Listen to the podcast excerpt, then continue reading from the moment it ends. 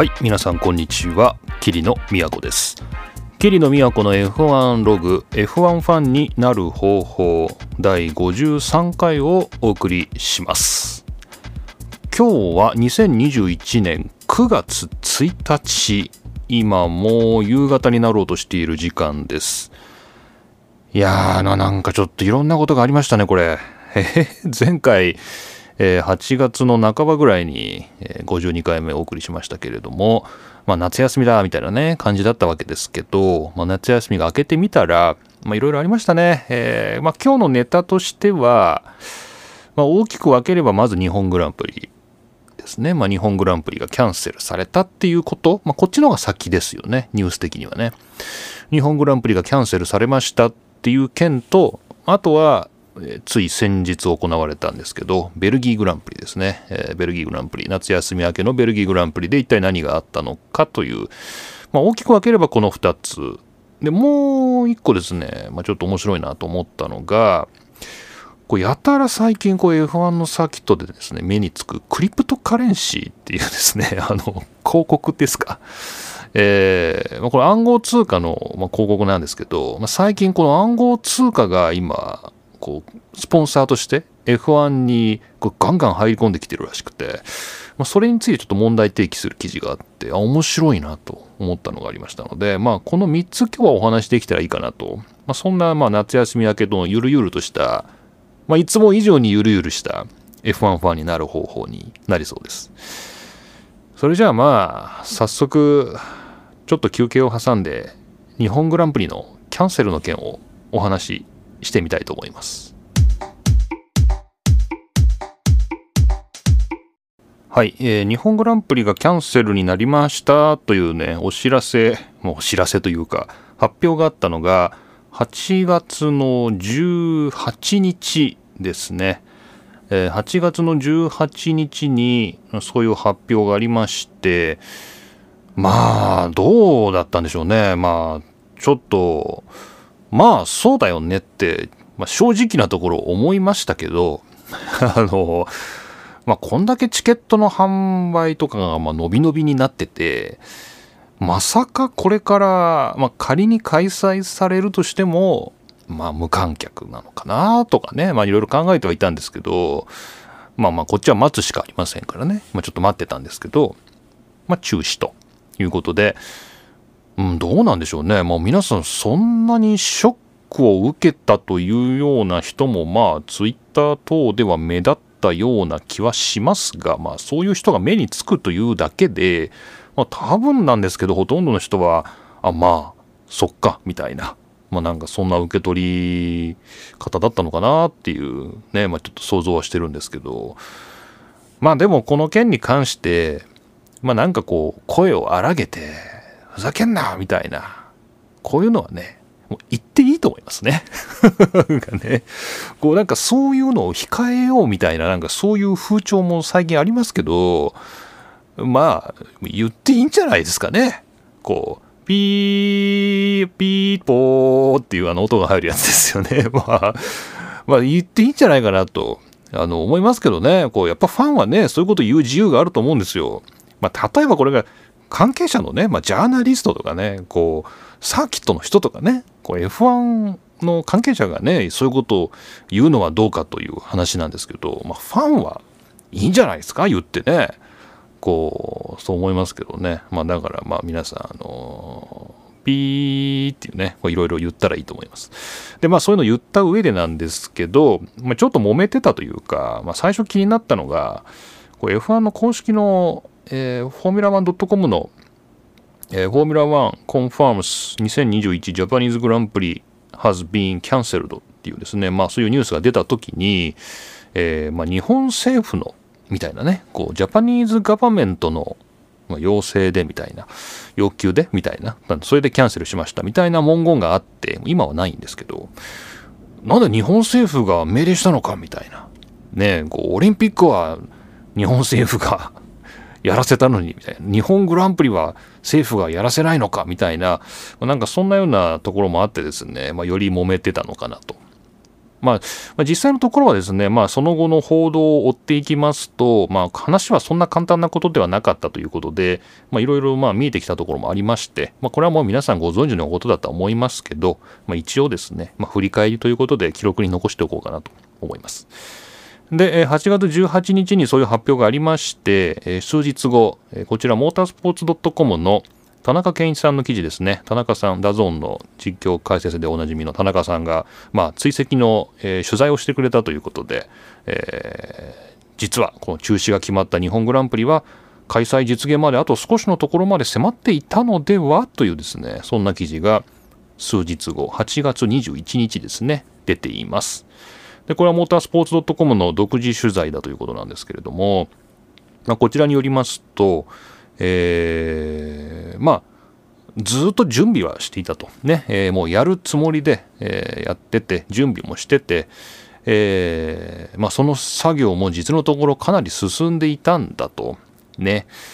だけれども、えビザが下りなかったっていうね、まあ、ここだというね。ここが最後の、まあ、ネックになってしまったと。まあ、なので、まあ、もちろん難しい課題はたくさんありますよと、まあ、例えばこう空港からどうやってこうサーキットまでバブルと言われますけどこう、まあえー、関係者を隔離したような状態で、えー、空港からサーキットまで連れてってでそこからさらにホテルもですよね。ホテルサーキット空港みたいな、まあ、この間でどうやってこのバブルを保つかっていうね隔離状態を保つかとか、まあ、そういう技術的というかね、まあそういう手続き的に難しいところはたくさんあるんだけど、まあそういうのは頑張ってやってたと。ね、対策をね、考えてたと。そんな中で、えー、最後に、こう、F1 関係者、僕びっくりしたんですけど、こんなにたくさんいるんだと思って、えー、1000人以上とね、この記事には書いてあります。で、後の記事ではですね、1500人というのが出てくるんですけど、まあ、大体1000人から1500人ぐらいの、えー、まあ、それぐらいの F1 関係者がこの日本グランプリのために入ってくると。で、この人たちのために、ビザを、ね、詐称ですね、ビザを取らなきゃいけないと。で、そのビザの許可が、えー、まあ、申請はしてたんだけど、この日までにそのビザが出ますよという連絡がないともう間に合わないんだっていうそのギリギリのラインのところまでこの OK が出なかったと。ね。で、あ、もうこれは諦めるしかないと、えー、いうことになったそうです。ですので、えー、まあ、どこで時間がかかって、ね、どこでこんなにこう発表が遅れたんだっていう時に、いろいろな憶測があるとは思うんですけども、まあ、サーキット側 F1 側としてはま最大限準備はした上で最後この手続きですね日本でビザを発給してもらうと、まあ、ここが最後どうしても出なかったと、まあ、いうことなんですね。うんでこのビザっていうところでも、まあ、ちょっとこう引っかかった人が何人かいるみたいなんですけどね。こう引っかかったっていうのはこう心に引っかかるというところでね。引っかかった人がいたみたいなんですけどビザいらないいらなくないっていう。ビザいらんくない？ビザなんで取らなあかんのみたいなですね、まあ、確かにですね、まあ、そういうふうにはね僕も最初思いました。というのもですね、えー、まあビザの免除国っていうんですか？免除地域、まあ、短期滞在に関してこう日本はですねかなりの国とビザの免除まあ、約束をしてまして、えー、こちら外務省のページによると68の国と地域に関してビザの免除をしていると。ね。まあ、その中にはですね、まあ、もちろんイギリスも入っているし、えー、まあ、オランダとかですね、まあ、それこそこの F1 をやっているような、まあ、国とかね関係者がここから来るだろうなみたいなところを、まあ、トルコとかも含めてですね、まあ、全部ビザ免除に入ってるんでこれビザいらなくないと。まあ、確かにこう僕もヨーロッパアメリカ行く時にビザを、まあ、アメリカは取るな。アメリカはなんかいい出すだっけ？なんか電子ビザ取りますけどヨーロッパ行く時にビザ取ったことないですね。ビザ取らないです。でヨーロッパ国はしかもヨーロッパの中に入っちゃうとあれは宣言協定宣言エリアって言いますけど、まあ、その中入っちゃうともうパスポートのチェックすらないというね。一回入っちゃえばね、まあ、イギリスを除くなんですけど、イギリスとアイルランドを除いて、まあ、他のヨーロッパの国では基本的にはパスポートのチェックがない、ね、えー、もうビザとか関係ないっていうね、そういう宣言協定っていうのがありますので、まあ、よりこうビザいらんくないみたいな感じがするんだけどいろいろこれには誤解が2つありましてまず1つは今日本政府は新型コロナウイルスの流行の拡大を防ぐためにこの68の国と地域に対するビザビザ免除措置っていうのを今止めてるんですね、えー、基本的には停止していると。なので普段はビザいらないんだけど、えー、観光客であってもね、まあ、短期ビジネスであっても今はビザを取らなきゃいけないという、まあ、そういう状態にあると。で、まあ、それはまあ、それなんですけど、えー、それ以上にですね、えー、F1 で入国するこのスポーツ選手とかね、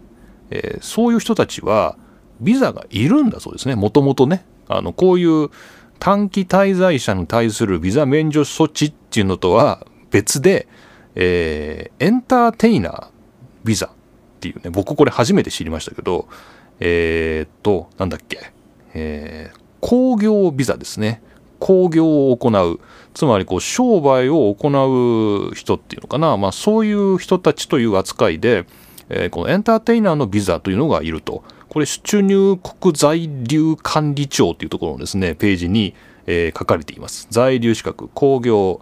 えー、俳優とか歌手とかダンサーとかプロスポーツ選手の場合は、この工業ビザを取らなければいけないというですね、多分これを取らないといけないんじゃない？とわかんないけどね。まあ僕も詳しくは全然わからないんですけど。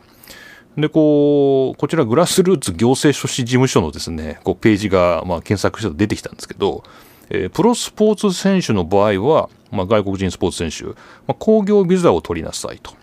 ね。で、アマチュアスポーツ選手の場合は、特定活動ビザを取りなさいと。で賞金や報酬がない大会に出場する場合は短期滞在ビザと、まあ、これは要するに、普通のビザですね。僕たちのビザと一緒。だからこれがあのさっき言ったシェンゲンだとかトータとかですね。ビザ免除だとか、まあ、これに当てはまるやつですね。賞金や報酬がない大会に出る場合はこれでいいと。ただえーまあ、アマチュアでさえ特別特定活動ビザ。でプロスポーツであれば工業ビザというものが必要ですよと。で最近だと e スポーツでプレーするプロゲーマーも工業ビザに該当する場合があるので注意してくださいねってですね、まあ、そのようなことが書いてあったりします。で、他に指導者は技能ビザとかですね、まあ、いろいろなビザがあるそうです。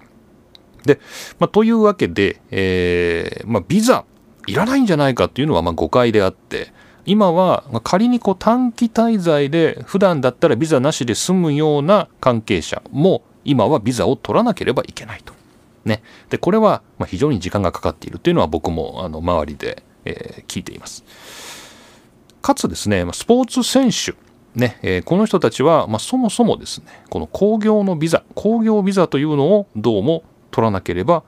いけないらしいっていうですね、まあ、まあ、その辺で、まあ、どちらかのビザは少なくとも必要だろうということで、まあ、何にせよ現在は、ま、ビザがいると、ま、それだけの話です。はい、ですので、えー、ビザいらないんじゃないのかって。嘘をついているんじゃっていうですね。そういうのはまあ誤解です、まあ、今はビザがどうもいるらしいと。でそのビザの手続きが下りなかったという、まあ、これあの田中さんグッジョブなですね、えー、後追い取材でした。で、えー、その後こちらオートスポーツで、えー、8月の22日の記事ですね。先ほどの、まあ、モータースポーツ .com 田中さんの記事から次の日です。モビリティランドの田中社長が会見したということで、入国ビザと1500人の貿易体制の課題 F1 日本グランプリ中止決断の背景という、まあ、これがダーンとですね最後に出てきた記事になります。えー、でまあこちらも基本的には先ほどのモータースポーツ .com の記事を後追いしている内容ではあるんですけど、まあ、人数が1500人っていうですね、まあえ、しっかり明記されているっていうところでどこと相談して決めたかっていうとまあえー、まあ、競技団体って言ってますから、まあ、F1 側ですかね。F1 側と相談して決めましたと。でこれに関しては F1 側は非常に待ってくれていましたよと。でただこの多分ですね日本政府がうんぬんっていうのが公式に出たのを踏まえてだと思うんですけどこれ実際には非常に多くのこう部署と日本の、まあ、ガバメントといってもですね非常に多くの省庁が絡んでて、まあ、例えば、えー、必要書類開催の必要書類の所括はスポーツ庁であると。でビザを発給するのは外務省であると。で防疫対策ですね。このバブルについて判断するのは厚生労働省である。ね、で入国審査をするのは法務省であるっていう。シン・ゴジラかっていうふうに思いますけど あのいろいろなあの官庁にまたがってですねいろいろな手続きがあって、まあ、それもですね頑張っていろんな申請書類をですね、えー、フォーミュラ1ワールドチャンピオンシップリミテッドというね F1 のこのコマーシャルな面を統括している団体と、まあ、協力して出したんだと。ね。なんだけど、まあ、結局のところこのビザのだからこれはどこになるんですか？外務省になるんですかね、まあ、ビザの確約が取れなかったということで中止になりましたということです。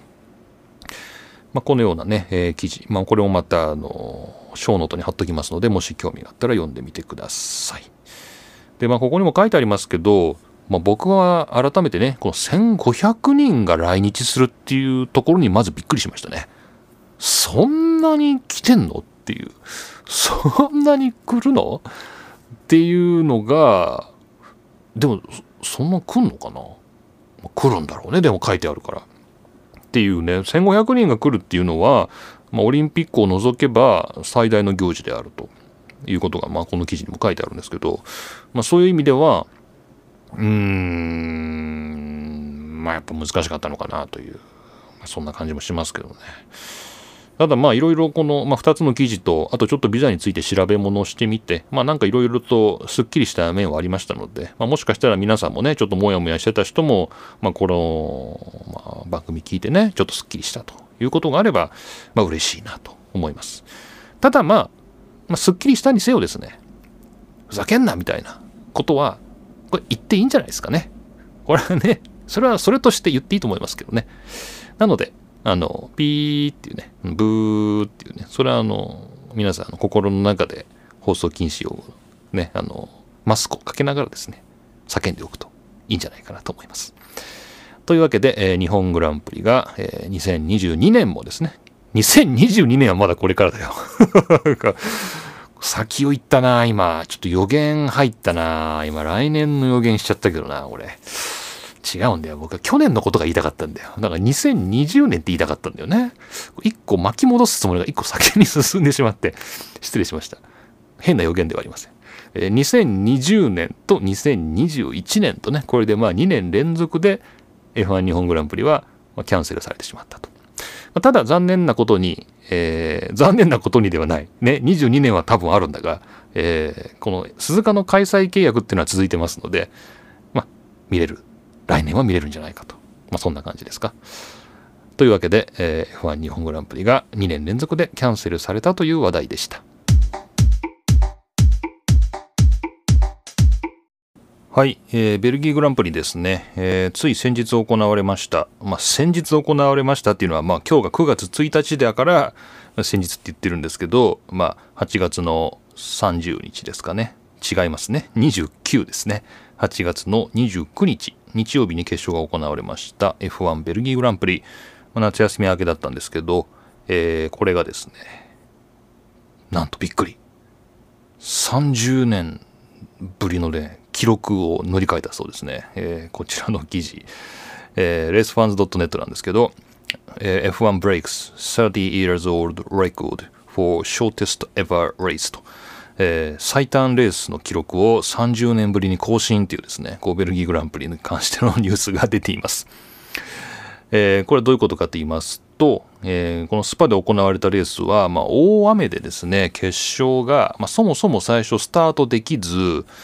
えーまあ、スタートがディレイになってね、まあ、嫌な予感がムンムンしてたんですけど、まあ、その後、まあ、僕実はね、起きてたんですよ。このそのね、普段だったらもう9時に寝てるんですけど、この日は、確かね、8時から、あの、ダゾーンで、スコティッシュプレミアのですね、あの、スコットランドのサッカーを、珍しい、多分初めてだと思うんですけど、えー、レンジャーズとセルティックの試合を中継やってて、で、それ見てたんですよ、8時からね、生。生だと思うんですけど、あれだよね、あの、兵庫、兵庫、兵庫、兵庫、誰だあれ、古橋か、古橋がステルティックにいるので、まあ多分その絡みで、スコットランドなんていうね、地方のトップリーグをね、わざわざ中継してもらえて、こんな珍しい貴重な機会だと思って、それを8時から見てたんですよ。で、見てて、まあ、ステルティック負けたんですけどね。レンジャーズが勝ったんですけど。であまあここまで起きてたしと思って。ねあのここまで起きてたしあともうなんか15分ぐらいしたらベルギーの決勝始まるから、まあ、ちょっと決勝、まあ、最初の23週だけ見ようと思ってそこぐらいは見てから寝ようと思ってねせっかくだから。と思って起きててつけたら、えー、スタートディレイって出てこれダメだと。これはこれも寝るしかないと思って。あのもう23週見るのも諦めて、まあ、寝たんですけど、まあ、もしその後僕が23週は見ようと思って起きてたら大変なことになってましたね。多分朝までかかったと思います。で何があったかって言いますと、まあ、結局決勝が大雨でスタートできずディレイになったんですけど、まあ、その後も結局、まあ、セーフティーカーの後について、まあ、とりあえずスタートだっつってやってみたんだけど、えー、2回やりましたよね。1回やってまずダメででもう1回やってで2周して終わりみたいな。でもうダメ。赤旗って出てで、えー、そのまま再開なしでレースは終わったっていうね。今僕が言ったことが全てです。このベルギーに関しては。そうですよね。あの最初1回じゃあセーフティーカーでスタートだっつってやってみたんだけどスタートの procedure は、えー、ストップだと。これはあのスタート処理しません。やめますって言って。だからフォーメーションラップやったんだ。フォーメーションラップをやってそれでやめてもう一回キャンセルキャンセルなしなしって言ってもう一回戻ってっつって。ででもう一回やってみようで今度はセーフティーカーの後についてスタートさせよう。ローリングスタートさせよう。で一周回ってきて。でそのままもう一周回って。でそこで赤旗が出たんだでキャンセル。でででまたそれで多分生で見てた人は15分だか30分だか待たされてではいやっぱり赤旗でそのまま再開はしませんということで、まあ、レースが終わったと。いうことですね。でこれが、えー、決勝の全てでしてレースしてないんですよね。つまり、えー、F1 のマシンは確かにレーストラックを走ったんですけどえー、全てフォーメーションラップやら、えー、ローリングスタートやらですね、まあ、その後の、まあ、ギリギリ一周になるかなぐらいのこうと,、まあ、とにかく全部セーフティーカーの後ろについて隊列を組んで走っただけだと。ね、それだけで一応決勝レースが成立したということになってレースは終わったんだというね、まあ、これがベルギーグランプリです。で、まあ、この先ほどのこのレスファンズ .net の8月30日の記事30年ぶりに最短レースの記録を更新というのは、えー、30年前オーストラリアですね。91年のオーストラリアアデレードで行われたレースってこれ僕が最初に見たレースじゃない？これ。えー、記憶にない。まあとえー、僕がこれ初めてテレビで見たレースじゃないですか。91年オーストラリアアデレードって。まあでもその時レースのレの字も知らんというか、ルールも知らないわ、チームも知らんわ、ドライバーも知らんわで何も知らんわで見てたんで、そんな大事件が起きてたなんて何にも僕記憶してないですけど、まあ、えー、91年のオーストラリアグランプリが14週で終わったという。で、これが今までの最短記録だったんだと。で、これを30年ぶりに塗り替えたと。このスパがね。で、一周になってるんですよ記録がね。一周一周 一周これはもう最短記録今後更新できないんではないかと思いますけど、えー、一周公式記録は一周です。ね今回のベルギーグランプリ一周。91年のオーストラリアが14周だったのがベルギーが1周ということになりました。で、お、お、ちょっと待ってよっていうんですね、この辺で、あの、僕と DNF さんと三宅さんがやってる、えー、レギュレーションですね、F1 の競技規則を読むっていうですね、ポッドキャストの方で、このレースの成立要件ということについて多分話したと思うんですよね。えー、スポーティングレギュレーションの6の5かな、えー、そのあたりで、えー、先頭車両が2周回しないとダメだってことですよね。2周回以上走ると、レースが成立するっていうですね、まあそういうレギュレーションがあるんですよ。役に立つなあのポッドキャスト。役に立つなえー、で、えー、75%全レース距離の75%を走っていない場合はハーフポイントだっていうね。だから2周走ればレースは成立するから、えー、ポイントは出るんです。ね。で、でも全距離の75%を走らないとポイントは半分。で逆に75%以上走ればフルでポイントが出ると。まあそういうことになってるんですよね。えでも公式記録は1周っていう。2周しなきゃダメじゃないかっていう、えこれについて、まあ、このレギュレーション上の謎をですね、解いてくれているのが、モータースポーツ .com の8月30日、ジョナサン・ノーブル、アダム・クーパーの記事です。F1 レース成立とポイント付与の要件は別。ベルギーグランプリ、正式結果は1周なのに、2周以上走破と認定の怪っていうですね、まあ、この記事があります。で、これはもうおそらく次回のあの三宅さんのポッドキャストでねあの僕と DNF さんとで、ま、盛り上がるところだと思うんですけど、えーまあ、別なんですってこの2週以上でこのレースが成立してポイントを与えますよっていうこの6の5ですねレギュレーションの。こことあのもう一個あのどこの時点のこう結果を採用するかっていうのはこれ別の条項なんですよ。でそっちはね51の14これまだ読んでないんじゃない？僕。これ読んでないんじゃないかなと思うんだけどな。まあ、またいずれ出てくるんだと思うんですけど、えー、まあ、そっちで決まってるのは、レース中断の合図が出された周回の2つ前の周回が終了した時点の結果がこう途中でレースが中断された場合の最後の結果であるという、まあ、これなんか前のアゼルバイジャンの時にもなんか問題になってた気がしますけど。でえー、ということで3周目走行中に赤旗が中断になったのでそこから2周遡って1周目の時点がその時の順位が最終結果になる。でこれが公式リザルト1周ということになるんだそうです。まあ、ややこしいですけど。なので僕らは3周見たんですね。3周3回 F1 カーがこうスパを周回するのを見たんですけど記録として残るところは1周までっていうね。で2周以上走ってればレースは成立するという、まあ、これがそれぞれこう別々の僕たちが見たもの、ね。えー、記録として残るもの。で判定に利用されるもの。これが全て別だっていう、まあ、これがちょっとややこしいところかなと思います。でまあこの記事にもマイケル・マシがですね3週完了してるんだぞと。で、えレースが完了したかどうかを判断するところと、えー、このまたその別の基準があるんだっていうようなことをま説明していますので興味がある人はま読んでみてください。まあ、何にせよですね30年ぶりに最短レース距離が更新されたというのが、まあ、今回の、まあベルギーグランプリの、まあ要点でした。はい、で、まあ、その記録更新はともかくですねひどいと。あのこれはひどいっていうですね。まあそういう声がまあいろいろなところから、まあ、上がってきてますよね。でじゃあちょっと休憩を挟みましてこれはひどい特集をしてみたいと思います。これはね、まあ、これはひどいっていうのもね、まあ、いろんな報道が出てるんですけど、まあ、大きく分ければ、まあ、いくつかなまあ、二つかなまあ、二つ、三つかな？三つに分けれると思うんですよね。この、これはひどいっていうのにも、まあ、三つあって、一つは、えー、まあ、レースしてないんだから、ポイントを出すなという。まずこれが一つですね。この、これはひどい。なぜならっていうね、レースが成立したことになってるけど、あの、ポイントは出すなよと競争してないんだからっていう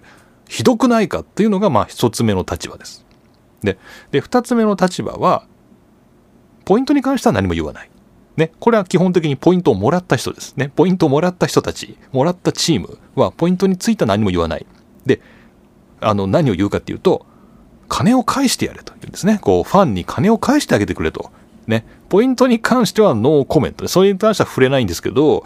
あのこんなひどいねこれにはお客さんにお金を返してあげるべきだっていうですね。これがまあ2つ目の立場です。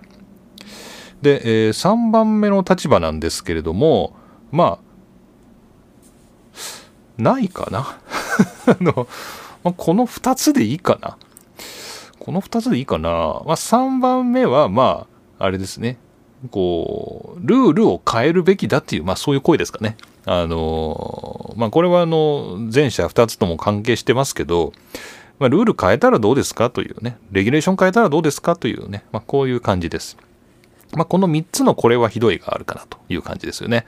で、まあ、この3つの立場、どこにも共通しているのは、赤旗で中断したことは正解だったと。ね、これはあの共通した見解ですね。あの赤旗で中止すべきではなかったという人は、今のところ見てないです。はい。なので、まあ、非常に危険な状態だったから赤旗で中止したということ自体は良かったんじゃないかと。ただし、ね、えー、まあ、1つ目、ポイントを与えるのはおかしいんじゃないか。2つ目、お金は返してあげなさい。3つ目、レギュレーションを変えたらどうだと。まあ大体この3つの分類を頭に入れてですね、いろんな記事を読めば、まあそこそこ皆さん頭に入ってくるんじゃないかなと。で、まあこのまずどれからいきますか？まあじゃあ、まあポイントをもらった人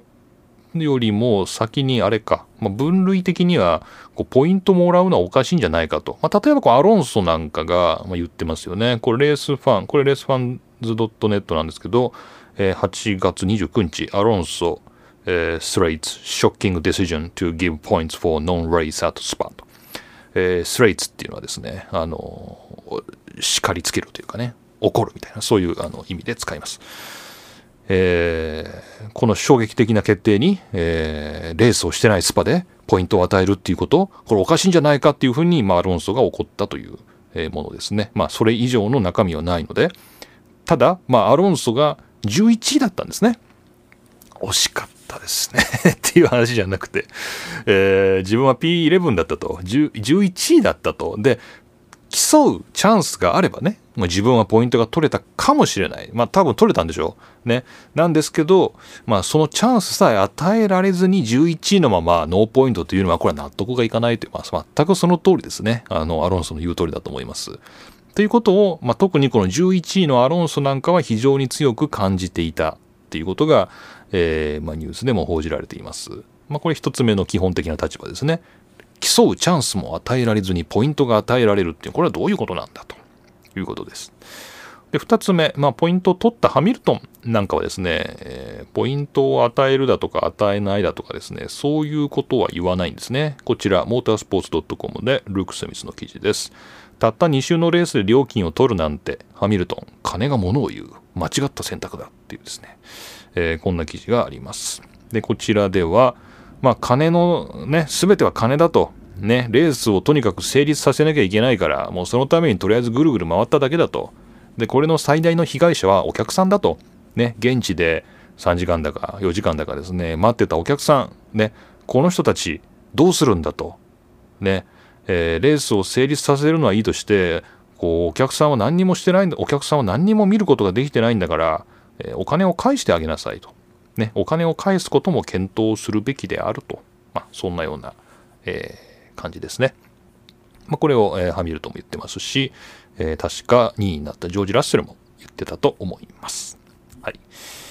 で、まあ、3つ目のですね、まあ、ルールを変えたらどうかということに関しては、これは、えー、もう検討するそうですね。はい。えー、これは、どこだっけ、まあ、これもレースファンズ .net ですね。えー、これも8月30日、F1 to discuss rules changes in response to Belgian GP controversy と、えー、ベルギーグランプリをめぐるこのごたごたを受けて F1 はルールの変更を、えー、協議する予定であるという、えー、ディーター・レンケンとキース・コランティンの記事ですね。えー、なので、えー、今度ですね、えー、っと、なんか会議があるそうですね。えー、ちょっと忘れちゃいましたけど、えー、すぐあったと思います。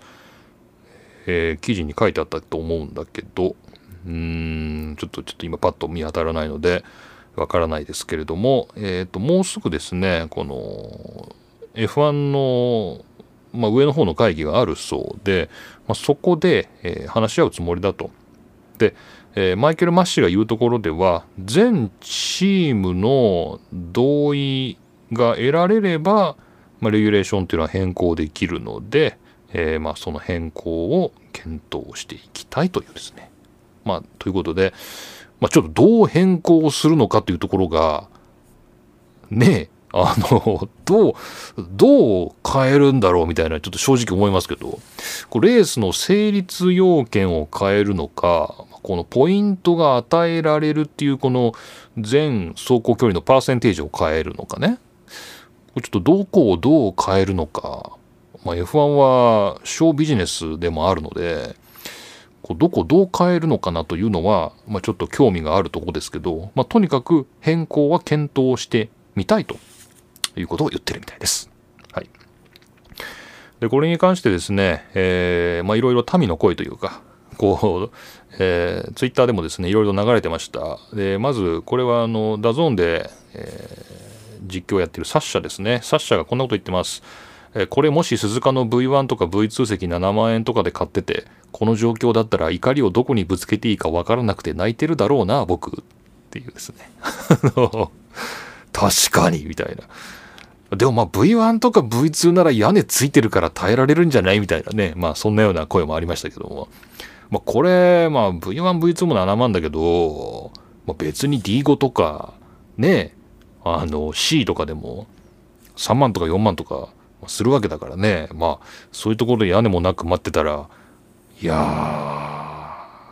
あ一人ならいいけど、まあ、例えばこう家族連れで4枚とか5枚とか買ってたらね、まあ、これ大変なことになるなっていうね。まあこれ、サッシャの言う通りだと思います。で、えー、こちらはですね、えー、誰のツイートかな？えー、誰だっけ？アダム・クーパーだっけ？えー、そうですね、アダム・クーパーがですね、つぶやいてるのは、え、アルファロメオがですね、このポイントが与えられるのはおかしいんじゃないかっていうねあの抗議の声明を出したんですよね。でこれを受けて説明してくれてるんですけど、え、今回ですねウィリアムズがまあ1人ジョージ・ラッセルが予選2位だった、まあ、これすごいことなんですけど、まあ、予選2位だったのとあとラッティフィもポイントを取ったんですね。取ったんで。でアルファロメオと、まあ、ウィリアムズというのは、まあ、この中中堅チームというかねこう、まあ、ランキングの下の方では、まあ、ポイント争いをしている中だったわけで。なんですけど、まあ、ここのとこで、えー、ぐっとですねウィリアムズとアルファロミオの差がついてしまったと。で,、えー、で今はウィリアムズが20ポイントでアルファロメオが3ポイントなんであるということですね。これはそれまでは10対3だったと。ウィリアムズ10、アルファロメオ3だったのが、今では20と3になってしまって、これはアルファロメオにとってはものすごく大きいぞっていうことを、まあ、アダム・クーパーが言ってくれてまして、あ、そうかと。まあ、視点を変えてね、アルファロメオ側に立ってみたら、もう取り返しのつかないことになってしまったと。まあ、そういうことなんですよね。で、こちらは、元 F1 ドライバーのカルン・チャンドックですね。えー、これチャンドックが言ってるのは、まあ、僕の個人的な見解としては FIA はこのレースっていうものの定義を変えるべきであると。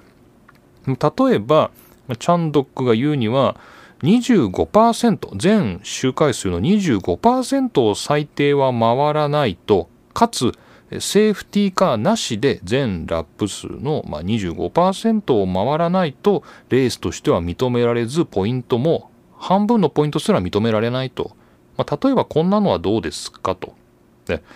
えー、ドライバーにオーバーテイクっていうものが認められないとすればそれはレースとは呼べませんよねっていうことを、まあ、カロン・チャンドックが、まあ、コメントしててすごい1万2000いいねがついてます。はい。っ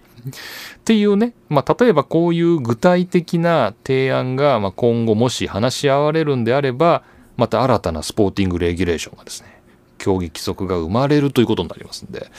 まあ、何にせよ、まあ、ひどいレースというか、まあ、レースですらなかったんですけど、まあ、僕たちはもしかしたら未来の新しい競技規則が生まれる瞬間に立ち会ったのかもしれません。という、まあ、ベルギーグランプリのお話でした。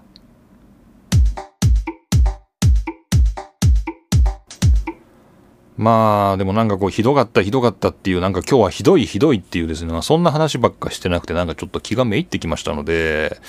やっぱりこう良かったっていうねこうベルギーグランプリここが良かったっていうこう褒めてやっぱ終わりたいっていうね。褒めときたい。褒めて褒め倒してもう褒めたいと思うんですけど、まあ、どうしてもこう褒めるっていうと予選しか褒めるとこがないので予選の状況下でこの人を褒めたいっていうんですね。一応2人いまして1つがまあまずセバスチャン・フェッテルですね。フェッテルは良かった。いやフェッテルはねかっこよかった。いやーよかったなーっていうね、まあ、フェッテルと、まあ、あとはやっぱジョージ・ラッセルですよね。ウィリアムズのラッセル。ラッセルに何があったのかっていうことですよ。僕はちょっと中継を見てただけではさっぱりわからなかったんですけどこの解説の記事を読んだらあラッセルはそういうことをやったのかっていうことが分かってなんとなくちょっとすっきりしたんですよね。なので、まあ、フェッテルとラッセルっていう、まあ、この2人をちょっと取り上げて、まあ、褒めて褒めて褒め倒そうかなというふうに思ってます。まずセバスチャン・フェッテルなんですけれども、まあ、彼もベテランの域に入ってきましてえー、なんていうんですかね。こういい感じですよね。昔は本当嫌なやつだったよね。いやハミルトンとかもすごい嫌なやつだったよね。ってハミルトンを今巻き込みましたけど。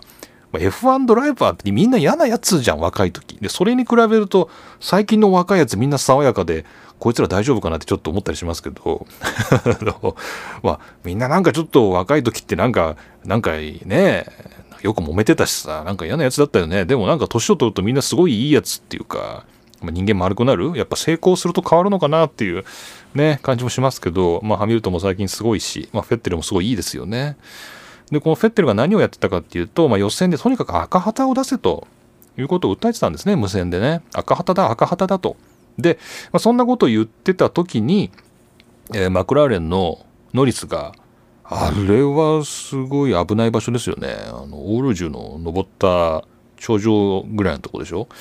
だから、あの、死亡事故になってもおかしくないような場所だと思うんだけど、まあ、そこで、えー、まあ、クラッシュ？大クラッシュですよね。あの、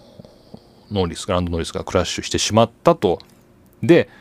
えー、まあ、ベッテルの、これ、ファナティックの記事ですね。F1 ファナティック F1 ファナティックってまだあるんだ。まあ、F1 ファナティックロットネットの記事ですが、ベッテル、What the f did I say?What did I say? っていう記事です。8月28日。え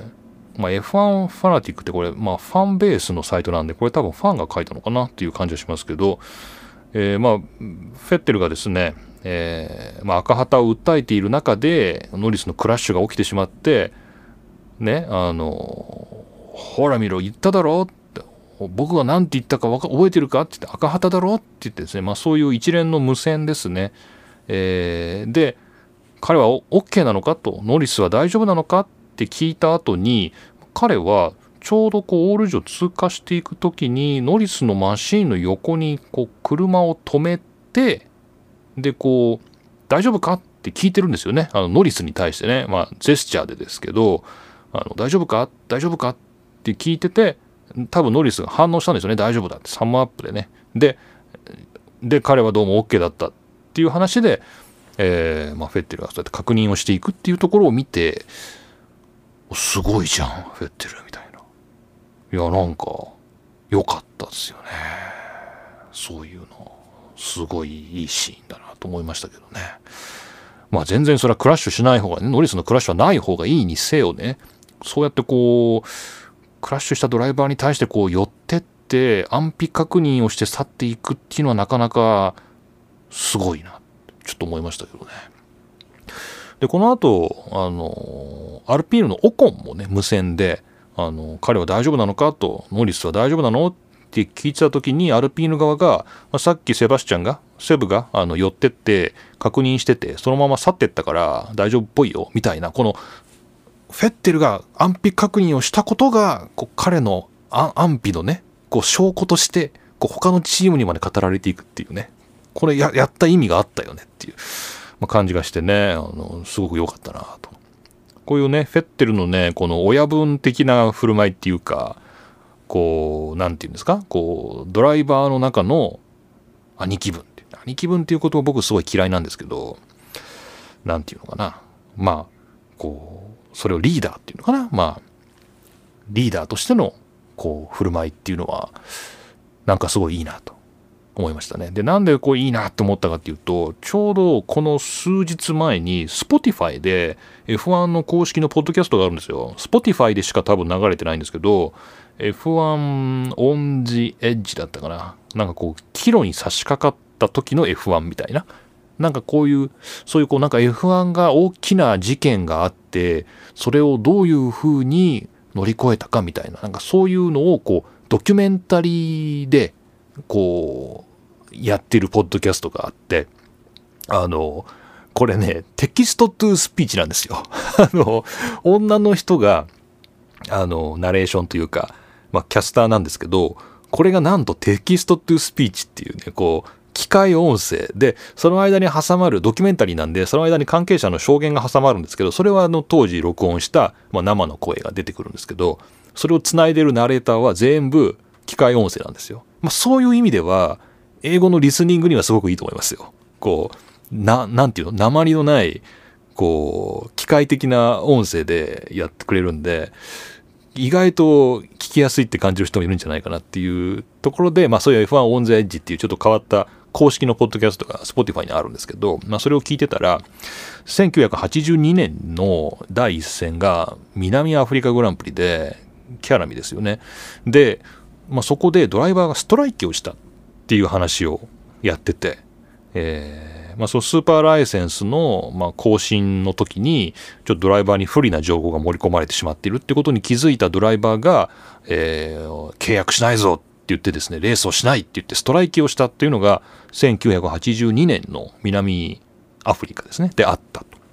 いう話をやっててでその時にそのストライキを取りまとめたのがニキ・ラウダだったらしいんですよね。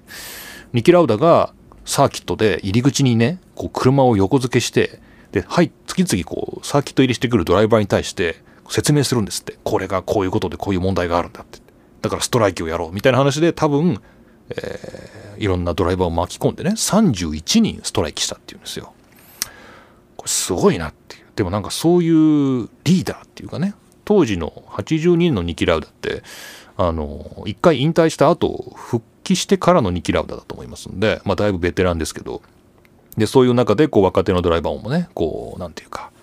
えー、巻き込まれていくっていうねなんかそういうリーダーっていうの話を聞いた時にすごい僕感動してなんかいい話だなと思ってでこのベルギーのフェッテルを見てなんかこういうのがもしかしたら当時のニーキ・ラウダみたいな感じなのかなみたいな風にねなんかちょっと思っちゃったりしましたけどね、まあ、僕82年はレース見てないというか日本で F1 の中継始まったのは87年ですから、あの、82年のレースを見ている人っていうのは基本的にはあんまりいないと思うんですけど、まあ歴史の中の話ではありますけど、ちょっとね、面白いなと。で、それとフェッテルがね、なんか重なったっていうところでいいなっ。素晴らしい、フェッテル。頑張ってほしい。で、えー で、もう一人が、ラッセルですね。ウィリアムズのラッセルが、えー、予選2番手を取ったという、まあこれなんだろうっていうので、これオートスポーツで解説がありました。えー、失うものは何もない一か八かの作戦で予選2番手を獲得したラッセルとウィリアムズという、えー、尾張正弘さんの記事ですね8月29日でこれによりますと、えー、先ほどのあのフェッテルが安否確認をしてくれたノリスのクラッシュの後赤旗再開されたのが、えー、残り時間9分だったということですね。で、えー残り9分でしかもウェットコンディションのスパっていうのはただでさえ長いのに雨だとラップタイムが2分かかると。まあそうでしたよね。だから残り9分だとまあ出てアウトラップはできないから、まあ、出てったラップは除いたとしてもまあ3周が頑張ってねアタックできるチャンスっていうのは3回しかないんだと。で、えー、基本的にこういう場合多くのドライバーはまず1回とにかくタイムを出してみてで1回、えー、まあ、充電ですよね。クールクールなラップを挟んでで最後にプッシュをすると。プッシュクールプッシュっていう戦略を取ると。ね。なんだけど、まあ、これが一番安全で多くのドライバーねフェルスタッペン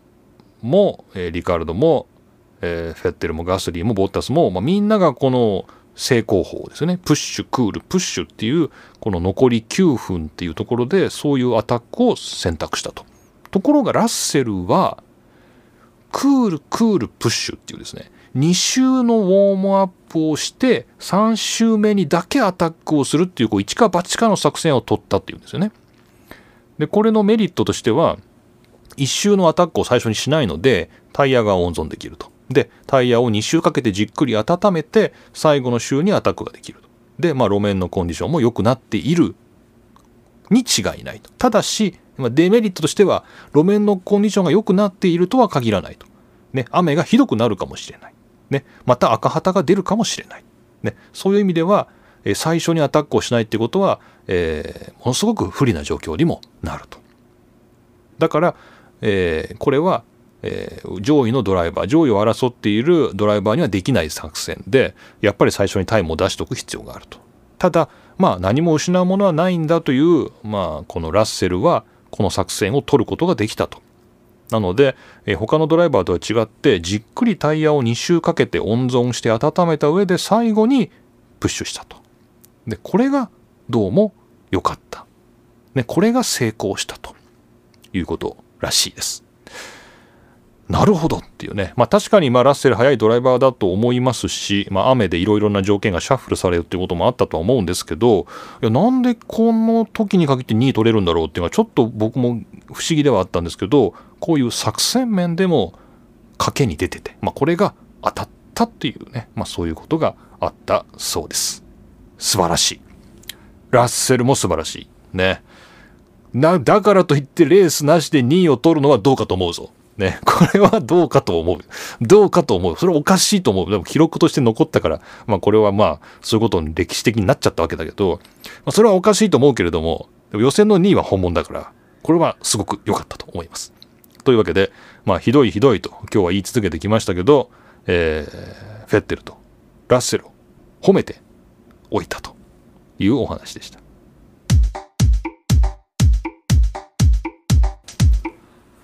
まあ、ちょっと予告したからさ、暗号通貨の話をせざるを得ないんだけど、もうこんだけ今日、もう日本とベルギーの話したから、もういいじゃないかっていう気もするけど、俺暗号通貨の話はちょっと面白かったんで、じゃ最後に簡単にお話しさせてください。えー、こちらの記事ですね、えー、またレースファンズネットですけれども、これ今まで見たことない人ですね、ヘイゼル・サウスウェルさんの記事です。Is cryptocurrency sponsorship too dirty for the greener image F1 wants to cultivate というですね、えー、クリプトカレンシーのスポンサーは、えー、緑のイメージを、えー、目指す F1 にとって汚すぎるのではないかって、まあそんなような感じかな、直訳すると。まあ、F1 wants to cultivate なんで、まあ、F1 が耕したい、開拓したいと思っている、より緑な、よりグリーンなイメージっていうものにとって、クリプトカレンシーのスポンサーシップというのは不適切ではないかと。まあそういう記事ですね。これは8月24日の記事です。で、あの、皆さんもですね、ちょっと気になっているんじゃないかと思うんですけど、まあ、僕はかなり気になってるんですけど、画面にクリプト .com というですね、クリプトカレンシーという、えー、まあ、要するに暗号通貨の一つですね、の、まあ、スポンサーがついてて、どうも最近の F1 はですね、いろいろなチームのパートナーシップとか、こういうスポンサーシップとか、まあ、サーキットの広告とかで、暗号通貨がすごくスポンサーになってるんだそうです。今までちょっと知らなかったんですけど。だから、まあ、ある意味ブームというか、ね、まあ、いろんな F1 のスポンサーにブームありますけど、まあ、タバコから始まってですね、えー、エナジードリンクとかね、あの、IT とかね、まあ、いろんなのがありましたけど、まあ、暗号通貨が今来てるんだそうです。で、これが何が不適切かっていうと、これ結構面白いなって、これびっくりしたんですよ。僕最初この記事見た時に、暗号通貨がうさんくさいからやめとけっていう話かなと思ったんですよ。暗号通貨がうさんくさいからやめとけよみたいな。これはダーティーだろ、スポンサーのイメージとしてっていうことじゃないんですね。そうじゃないんですよ。そういうことかなと思ったんですけど、そうじゃないんですよ。え、じゃあなんでダメかっていうと、このグリーンっていうところがポイントで、暗号通貨っていうのは、世界中の電力をものすごい使ってるんだっていう。ここなんですよね。これ面白いなと思って。で、暗号通貨って、えー、っと、今ね、6000以上この世界にあるんだそうですね。あの、で、まあ一番有名なのはビットコインですよね。ビットコインっていうのは、あの、一番有名な暗号通貨ですけど、このビットコインだけで、大体ですね、1年間、オランダとかアルゼンチンとか UAE とかねそういう中規模の先進国と同じだけのエネルギーを電力を使ってるんだそうです。このビットコインだけですよ。ビットコインだけでオランダと同じぐらいの年間電力を使ってるんだっていうんですよ。オランダとかすごくないですか？ビットコイン。なので、まあ、ビットコイン以外にも、まあ、全部で6000ぐらい6000以上あるんだっていう暗号通貨。のその中の一つがこのクリプトカレンシーなんですか？なんですけどなので、まあ、ビットコインだけじゃなくて6000以上あるわけだからこのビ暗号通貨全体が使っている電力量エネルギー量っていうのはとてつもないということですよね。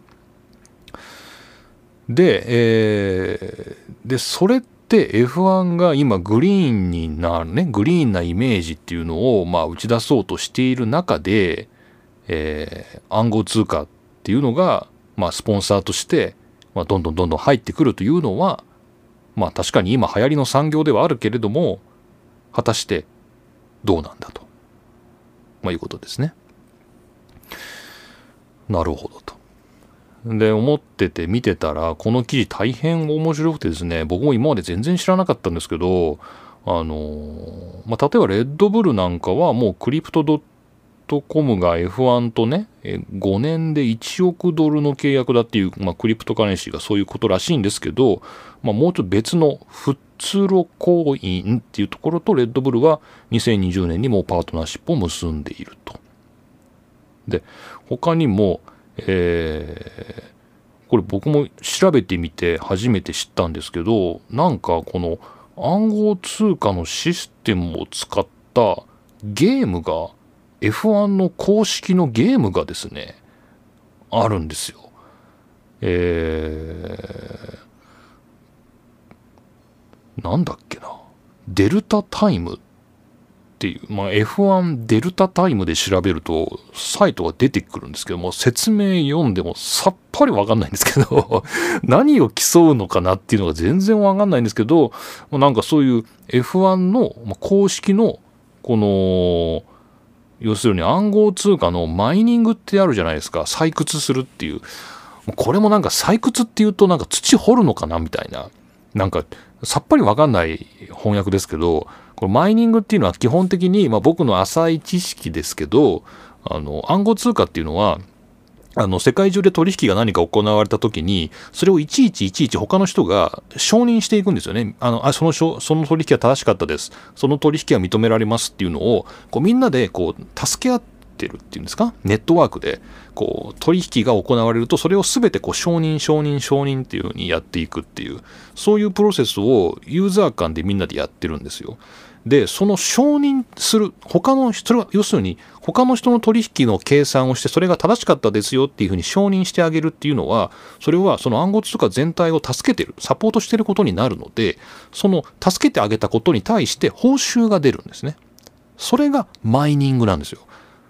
で助けてあげることをどんどんどんどん助けてるとそれが自分のところに要するに暗号通貨のお金として報酬としてもらえるわけですよね。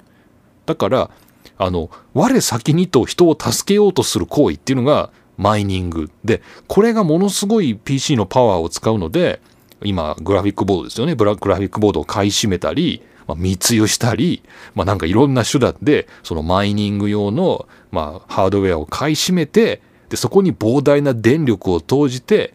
マイニングをしてるっていうことがま問題になってるわけですけどこのマイニングのシステムを使ったどうも F1 デルタタイムというゲームが確かに存在してます。で僕にはちょっと分かんないです。何をしたいのか一体。で、まあ、こんなのがあったりとかどうも F1 の中にだいぶこの暗号通貨の、えー、資金が入ってきてるみたいなんですよね。で確かに F1 チームっていうのはもうそもそも膨大なコンピューティングパワーを使ってるわけで、まあ、レースのシミュレーションからまあ、それこそエンジンのね作成だってそれはシミュレーションも使うし、まあ、死んだでも使うし、まあ、とにかくコンピューターとあの切っても切り離せないのでこの暗号通貨っていうのはねまあ、相性はいいと。ただしただし、えー、石油会社と組むのがいかがなものかっていうのと同じぐらいこの環境の観点からは暗号通貨とこの膨大なで世界的な電力を浪費しているこの暗号通貨と組むのはいかがなものかという、まあ、そういう、まあ、問題提起の記事でした。これ英語ですけれどもとっても面白かったのでもしよかったら読んでみてくださいという F1 と暗号通貨のお話でした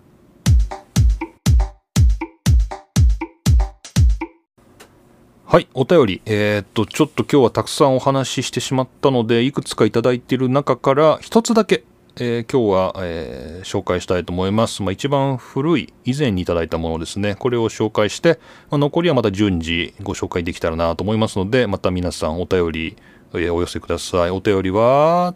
番組の専用フォームからお送りください。よろしくお願いします。一度お便りいただいた方は、え、返事という形でメールでいただいても大丈夫です。で、こちらですね、8月16日にいただいたものです。えー、たくさん、普通のお便りありがとうございます。桐野先生、こんにちは。こんにちは。えー、いつもお世話になります。仕事か。いつもお世話になります。お世話になってます。えー、今年の4月にネットフリックスのドキュメンタリー、ドライブトゥサバイブですね。え、これを機に F1 ファンになりました。おおすごい。ネットフリックス効果がこんなところにも。今年の4月にネットフリックスのドキュメンタリーを機に F1 ファンになりましたと。おめでとうございます。えー、その時、ポッドキャストで F1 をキーワードで検索したら、桐野先生の番組が見つかりまして、今まで毎回聞いております。ありがとうございます。いつも F1 に関するニュースなど様々な情報をシェアしていただきありがとうございます。毎回楽しく聞いていました。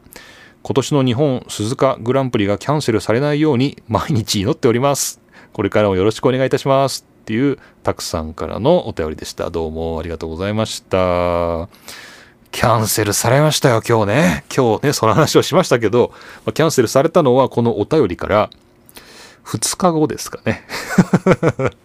たくさんが祈り始めた、祈り始めた2日後にこうキャンセルが発表されて、で今日この9月1日のポッドキャストで、まあ、それに関しての、まあ、情報をお話ししたという、まあ、そんな流れで、やっぱこのお便りは今日読んどかなきゃなという感じで、えー、たくさんのお便りありがとうございました。それにしてもこのネットフリックスパワーはすごいですね。僕も、あなんかもったいなくて見てませんとか言ってた、このネットフリックスのドキュメンタリーなんですけども、だいぶ前に全部もう見終わりました。ね。で、今、シーズン3ですか ?2021 年版を作成中なのかな？なんかそんなようなニュースが出てましたので、こうまた出てくるんじゃないかなと思いますけど、いや、やっぱネットフリックス経由で入ってくる人が、こうますます増えてくんじゃないですか？これから。ね。だからもしね、たくさん以外にも、実はネットフリックス経由でっていう人がいたら、これ教えてほしいですね。と、どれぐらいいるのかなっていうちょっと興味ありますね。で、言ったら、僕がこのネットフリックスすごいと思うのが、昔は日本で例えば F1 ファンになるっていう時に、まあ、僕がそうでしたけど、フジテレビが編集した総集編を見て、あ F1 ってこういうドラマなんだとかねこういう物語なんだみたいな感じでこう F1 にはまってくっていうこういうなんかフジテレビ総集編経由だった人って結構いると思うんですよ。まあ、僕がその一人だっていうだけなんですけど、あ、そういう意味では、まあ、これって日本でしか通じないじゃないですか。イギリスの人はフジテレビの総集編見ないし、アメリカの人も見ないし、ね、ドイツの人もフランスの人も、まあ、アゼルバイジャンの人もフジテレビの総集編は見ないじゃないですか。ね。で、日本オリジナルっていうか、日本だけの話、日本だけの、この、ストーリー物語を見て、みんなファンになってたのが、今はネットフリックスっていう世界中の人がこれを見て、同じものを見てファンになるようになってるっていうのは、これ実はものすごい時代の変化なんじゃないかっていうことをね、なんか最近、ひしひしと感じてるんですけどね。だから世界の人と同じ話ができるっていうか、いや、本当にあの、シーズン1のグロージャンはかわいそうだよね、みたいな話で世界中が盛り上がるっていう、まあ、なんかそれってすごいすごいなって思うんですけどね。はい。まあ、というわけで、まあ、ネットフリックス系の人増えてたら嬉しいなっていうことで、まあ、たくさんもね、どうもありがとうございました。まあ、引き続きぜひよろしくお願いいたします。あ、そうそう、あの、たくさんにはじゃあ、パドッククラブパスをね、お送りしますので、気長にお待ちください。メールでお届けします。はい。というわけで、ちょっとお便りは今日はこの一つだけということで、えー、ありがとうございました。また引き続き、あの、皆さんお便りお待ちしておりますので、まあ、細々とですね、お便りいただいてますけど、まあ、皆さん、細々と来るので、もうすべて紹介してますんで、採用率100%ですから、まあ、もしよかったらよろしくお願いします。番組のホームページから専用フォームでお送りください。というわけで、お便りのコーナーでした。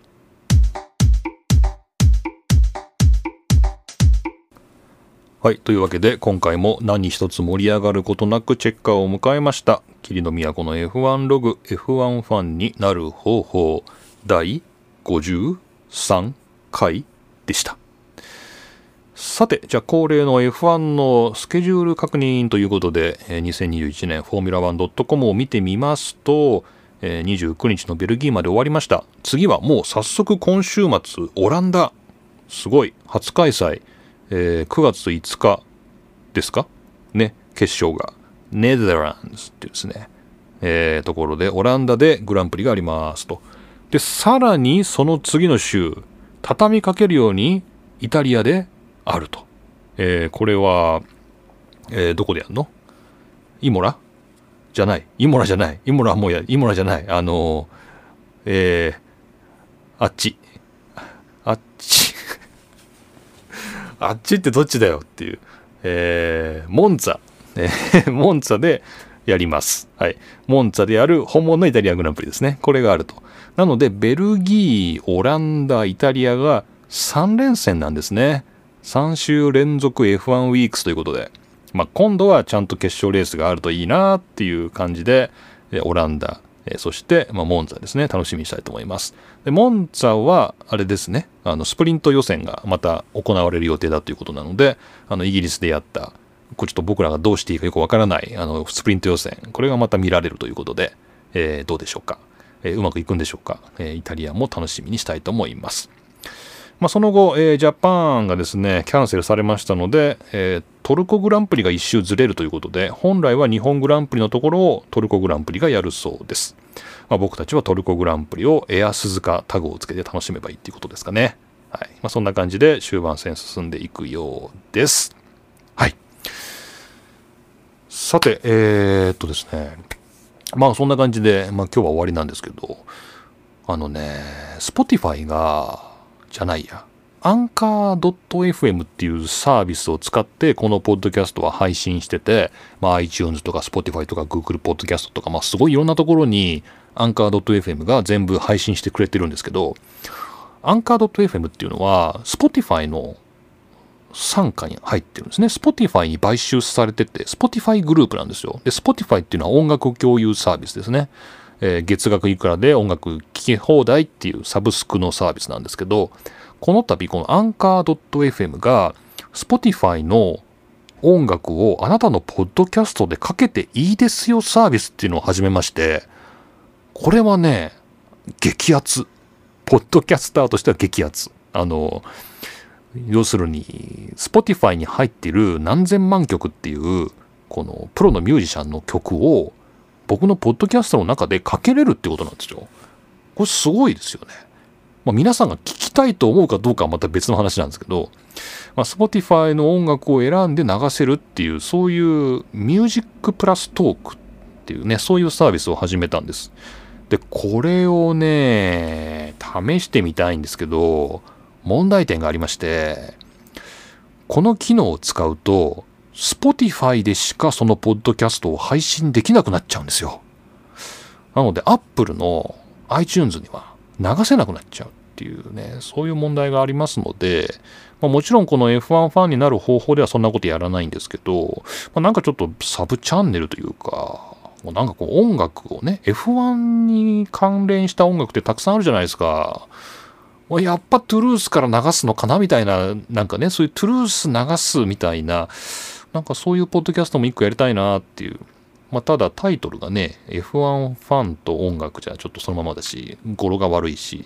まあ、なんかちょっとやりたいなっていうふうに思ってますんで、まあ、もし気が向いたらやるかもしれません。ただしその際は Spotify 限定の配信になります。F1 ファンのなんか音楽絡みのやつ、もしかしたらポッドキャストやるかもしれません。ね。えー、やらないかもしれません。という話でした。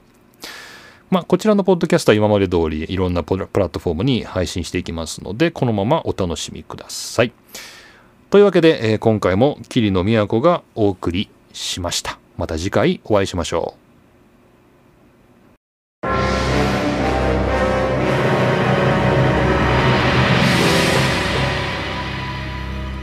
Q さん。はいはいはい。はい。はい。赤旗です。あ、それじゃ。え、え、終わりお、起きたばっかなんだけど。ええ